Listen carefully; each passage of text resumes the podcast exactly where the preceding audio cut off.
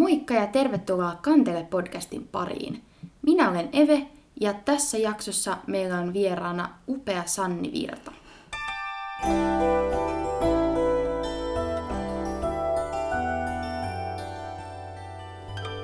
Tänään puhutaan vähän voimista Kantelen muusikoiden takana, Kantele-liitosta ja Kantele-lehdestä ja listataan viisi syytä, miksi juuri sinun pitäisi aloittaa Kanteleen soittaminen. Moikka Sanni. Haluaisitko kertoa aluksi lyhyesti, että kuka sä oot? Moi kaikille! Mun nimi on Sanni Virta tosiaan ja mä olen kulttuurituottaja ja kantelen muusikko. Ja täytyy sanoa, että mä oon aina ollut kyllä aivan rakastunut kanteleeseen. ja mä valmistun nyt toivottavasti pian tänä keväänä musiikin maisteriksi Sibelius Akatemiasta. Mikä kanteleessa sitten viehättää? Mä vastaan varmaan sen, sen, mitä yleensä kaikki muutkin vastaa, kun tätä kysytään, että kanteleessa on vaan niin ihana ääni. Ja sitten mä viehättää kanteleen monipuolisuus, se, että kanteleella voi soittaa oikeastaan ihan mitä vaan. Ja kanteleita on tosiaan eri kokoisia. On pienkanteleita, kuten varmaan Eve sullekin tuttu viiskielinen. Yeah. Ja sitten on 39-kielisiä konserttikanteleita myös. Ja kaikkea siltä väliltä. ja mä tykkään kaikista erilaisista kanteleista, mutta soitan itse lähinnä just sitä konserttikanteletta. Okei. Okay. Sä myös teet töitä kanteleen parissa. Äh, haluatko sä kertoa lyhyesti vähän niistä? Joo, totta kai. Ähm, mä teen tosiaan paljon tuotannollisia tehtäviä. Mä toimin Kantele-liitossa ja sitten mä järjestän tällaista kesäkonsertteja musiikkitalossa konserttisarjaa ja teen sitten muitakin freelancerina tuottajan töitä. Ja sitten mä oon Kaamospelit, Vantaan kansanmusiikkifestarin tuottaja. Ja sitten vielä mä oon myös Kantele-lehden päätoimittaja. Ja Kantele on kyllä mulle oikea sydämen asia. Ja mulle tärkeää on saada ihmisten tietoisuuteen yhä laajemmasti, että miten upeita musiikkia kanteleella tehdään ja kuinka hienoja kanteleartisteja ja bändejä Suomessa onkaan. Mä luulen, että tämä kanteleen esille tuominen tulee olemaan kyllä mun yksi elämäntehtävä. Ja se näkyy myös tällä hetkellä mun näissä tuotantotöissä että esimerkiksi niissä musiikkitalon kesäkonserteissa on aina ollut myös hyvä edustus kanteleen soittajia, koska mulla tietysti sattumoisin on paljon kanteleen soittajia mun verkostoissa. No tossa onkin aikamoinen setti kaikkea. kaikkea. No joo, kyllä tästä ihan ei ole semmoisia vapaa-ajan ongelmia, mitä tekisi. No ei varmasti. Mm, sä puhuit Kantele-liitosta ja siitä on paljon puhuttu tässäkin podcastissa – ja se myös tämän podcastin tuottaa. Mikä se oikeastaan on ja mikä mm. sen tehtävä on? Joo, no siis Kanteleliiton tehtävä tälleen lyhyesti sanottuna on edistää laaja-alaisesti kanteleharrastusta, rakennusta ja kantelemusiikkia ja olla soittajien, säveltäjien, sovittajien, tutkijoiden ja muiden kantelealasta kiinnostuneiden tahojen yhdyssiteenä. Ja sitten Kantele.net, tämmöinen verkkosivusto, sitten tavoittaa kanteleesta kiinnostuneet myös netissä. Kanteleliiton yksi tärkeä tehtävä on järjestää kantelekilpailuja. Ja sitten Kanteleliitto myös tilaa ää, tilaussävellyksiä uutta kantelemusiikkia. Ja tästä mä voisinkin heti kertoa vähän lisää, koska siis kanteleelle sävelletään todella paljon uutta nykymusiikkia ja Suomen huippusäveltäjät on myös ollut kiinnostuneita kanteleista. Ja esimerkiksi Kaija Saariaho on säveltänyt kanteleilla aika paljonkin. Nämä Saariahon sävellykset ei ole just ollut Kanteliliiton tilauksia, mutta ne on vaan tosi hienoja esimerkkejä laajoista nykymusiikin teoksista, joissa on kantele isossa roolissa. Et esimerkiksi Saariahon Only the Sound Remains nimisessä oopperassa kanteleella on tosi keskeinen rooli. Ja sitä on esitetty Suomen lisäksi myös Pariisissa ja Madridissa ja New Yorkissa. Joo, ja sitten no vielä yksi Kanteleliiton tärkeä tehtävä on se, että Kanteleliitto pitää kantelemusiikin ja sen esittäjien ja muiden tekijöiden asiaa esillä. Eli pyrkii tuomaan sitä kanteleasiaa kaikin tavoin esille mediassa. No, Kanteleliitto on lähtenyt edistämään entisestään kanteleen näkyvyyttä mediassa, no esimerkiksi vaikka tämän podcastin mm. kautta.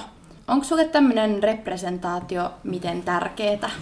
No se on kyllä tosi tärkeää mulle, että tosiaan ehkä Kanteleliito ja sitten myös mun henkilökohtainen missio on saada Kantele kuulumaan mediassa vieläkin laajemmin.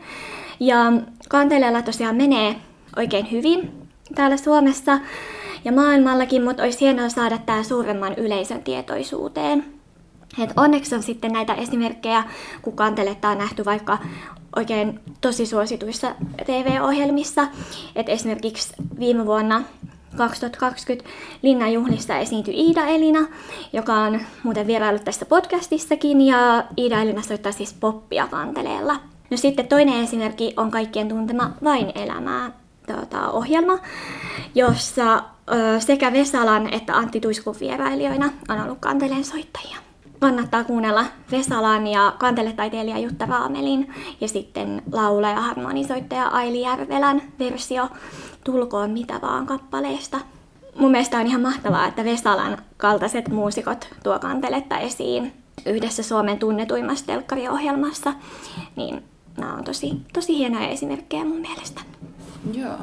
Eli Suomessa ehkä jengi tietää, että mikä tämä kantele on ja sillä on ihan hyvä ja kattava medianäkyvyys mm. myös. Mutta miten sitten maailmalla? No joo, siis mm, olisi tietysti upeaa saada kanteletietoisuutta vielä laajemmasti myös maailmanlaajuisesti, ähm, koska kantelehan ei ole pelkästään suomalainen soitin.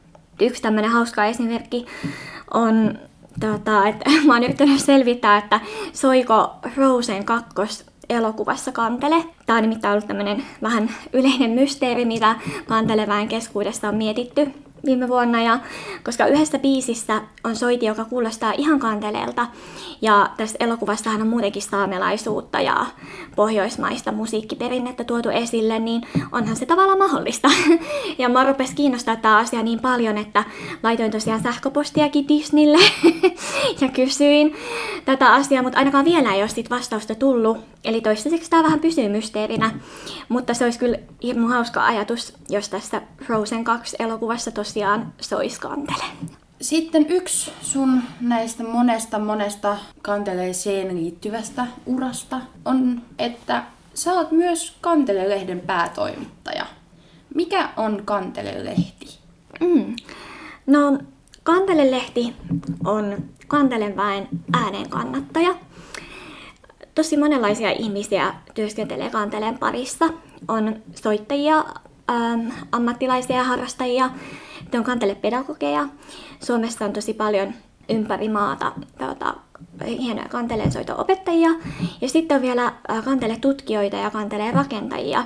Ja kaikkien näiden eri ryhmien ääni kuuluu Kantele-lehdessä.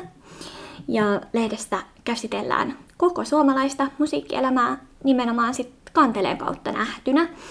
Ja Kantele-lehti täytti 40 vuotta vuonna 2019 mulla on ollut tosi hienoja kokemuksia tämän lehden kautta. Et tietysti ihan hienoin asia on ollut se, että on saanut tutustua ja tavata henkilökohtaisesti niin paljon ihmisiä kanteleen ympärillä.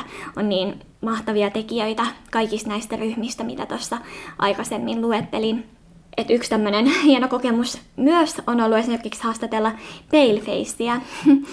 ja hän on myös kantelefani ja valitsi Kanteleliiton vuoden kantelelevyn pari vuotta sitten. Ja sitten on saanut haastatella myös presidentti Tarja Halosta lehteen. Hänkin valitsi vuoden kantelelevyn itse asiassa viime vuonna ja nämä on ollut kyllä tosi semmoisia kohtaamisia, jotka on jäänyt mieleen. No ihan varmasti. ähm, miten sä oot sitten päätynyt tähän kantelelehteen töihin? Öö, no siis mä oon aloittanut vuonna 2018 sen kanteleen toimittamisen. Meillä on yleensä ollut kolme numeroa vuodessa ja sitten mä myös vastaan siitä kantelen net-verkkosivuston ylläpitämisestä ja sisällön tuottamisesta. Ja no oikeastaan se meni niin ihanasti, että sille tuli tarve uudelle päätoimittajalle meidän liitossa ja sitten mä jotenkin osuin sitten ehkä olemaan oikeassa paikassa oikeaan aikaan. Mä oon kyllä nauttinut tuosta työstä tosi paljon, että mä tykkään, tykkään kirjoittaa ja, ja jotenkin on ollut aika semmoinen hieno paikka jotenkin tarkastella tätä koko kantele-alaa, että on sitten koko ajan silmät auki, että mitä tapahtuu ja mistä lehdessä pitäisi kertoa. Ja sitten mulla on tässä tosi hieno lehtitoimikunta, jonka kanssa sitten yhdessä tätä lehteä tehdään ja heiltä tulee tosi hienoja ideoita kanssa tätä lehteä varten. Eli näin se taisi sitten mennä. Siistiä. Puhutaan vähän kaikkien tuntemasta viiskielisestä kanteleesta, mm. jota minäkin olen muskarissa soittanut, kuten varmasti monet monet muutkin ovat. ähm, niin.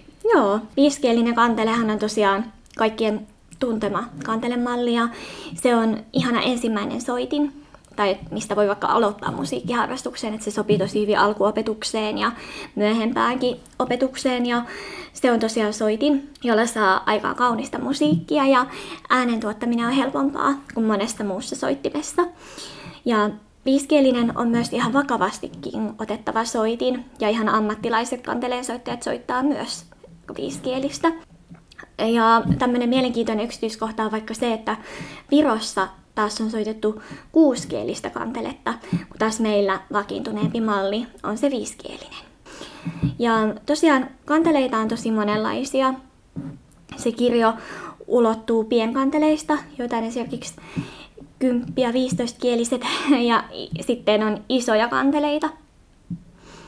Ja no sitten tosiaan se konseptikantele, mistä aiemminkin jo puhuin, niin siinä on taas sitten jo niin paljon kieliä, että, että sen saa soitettua ihan yksin kokonaisen bändin, että kun siinä on sekä basto- että diskanttikieliä. Ja iso ero on se, että pienkanteletta voi soittaa sylissä, mutta isoja kanteleita 20-kielisestä ylöspäin yleensä ajatellaan ehkä, että ne on isoja kanteleita, niin niitä soitetaan sitten niille erityisesti tarkoitetulla soittopöytillä. Ja sitten on olemassa Saavireen kantele, jota Maija Kauhanen esitteli tämän podcastin ensimmäisessä jaksossa. Ja no sitten Suomen eri alueilla on ollut omia kanteleen soittotyylejä, kuten Perhojokilaakson tyyli, jossa isoa kanteletta on soitettu lyhinkielisoittajaa lähinnä, eli lyhyeltä sivulta.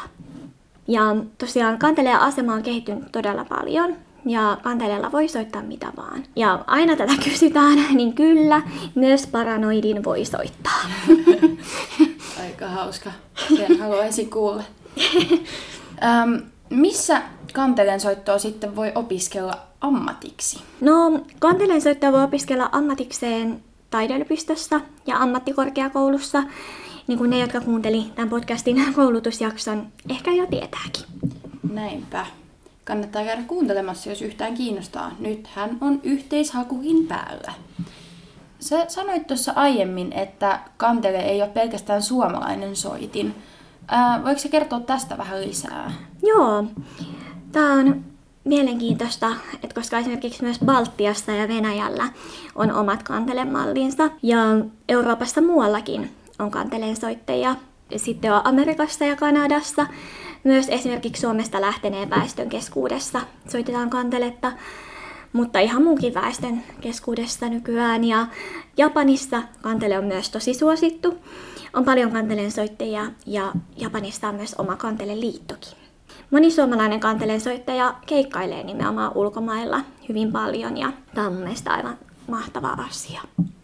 Toi on aika jännä, että miten jotenkin kuitenkin kantelen niin ajattelee, että se on niin semmoinen mm. suomalainen soitin, mutta sitten, sitten kuitenkin mm. ei se sitten olekaan pelkästään puhtaasti sitä. No niinpä se vähän ehkä yllättää monesti ihmisiä, että kantelehan on Suomen kansallissoitin ja ilman muuta niin kun meillä on omaa kanteleperinnettä ja omia kantelemalleja ja näin, mutta kantele soittimen ideana ikään kuin on kuitenkin maailmalla, maailmanlaajuinen ikään kuin, että Tämä on kyllä mun mielestä tosi mielenkiintoinen asia ja sitä on, sitä on tutkittukin ihan paljon. Mulla olisi Sanni nyt sulle pieni haaste. Noni. Oletko valmis? Joo, on valmis. Ää, nimeä viisi syytä, että minkä takia pitäisi alkaa soittaa kanteletta. No, ähm, aloitetaan siitä mun syystä. Eli kanteleen ääni on niin ihana, ja kantele myös tosi hyvin rauhoittaa se kanteleen ääni, että sillä voi soittaa toiselle vaikka unimusiikkia. Kanteleen äänestä tulee tosi rentoutunut olo. Ja me ollaankin tehty Kanteleliiton kanssa tämmönen nimenomaan relaxing kantele music tämmönen levy. Ja monet sanoo sitä, että kuinka se on jotenkin niin rauhoittava, rauhoittava se sointi. Ja sitten no kakkossyy on se, että kanteleen soiton aloittaminen on helppoa, kun vertaa vaikka viuluun esimerkiksi. Ja parilla perussoinnulla voi soittaa jo vaikka mitä, voi vaikka säästää omaa laulua. Alkuun pääsee tosiaan siis nopeasti ja helposti ja saa onnistumisen kokemuksia. Ja kanteleensoiton opetusta myös tarjotaan hyvin monissa paikoissa ja vaikka lapsille on muskareita, joissa soitetaan paljon kanteletta. Ja no sitten kolmas syy on se, että kun soittaa itse kanteletta, saattaa tutustua helpommin kantelen musiikkiin.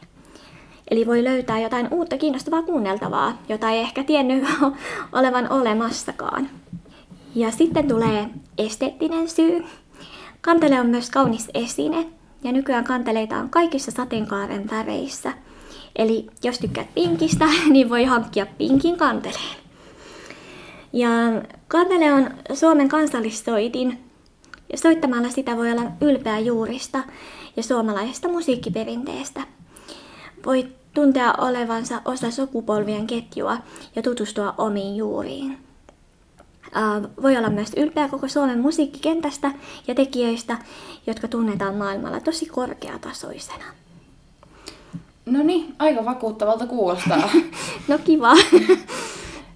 Sitten vielä tähän loppuun, että mitäs jos mä nyt haluaisin hommata kanteleen, niin mistä mun kannattaisi lähteä etsimään?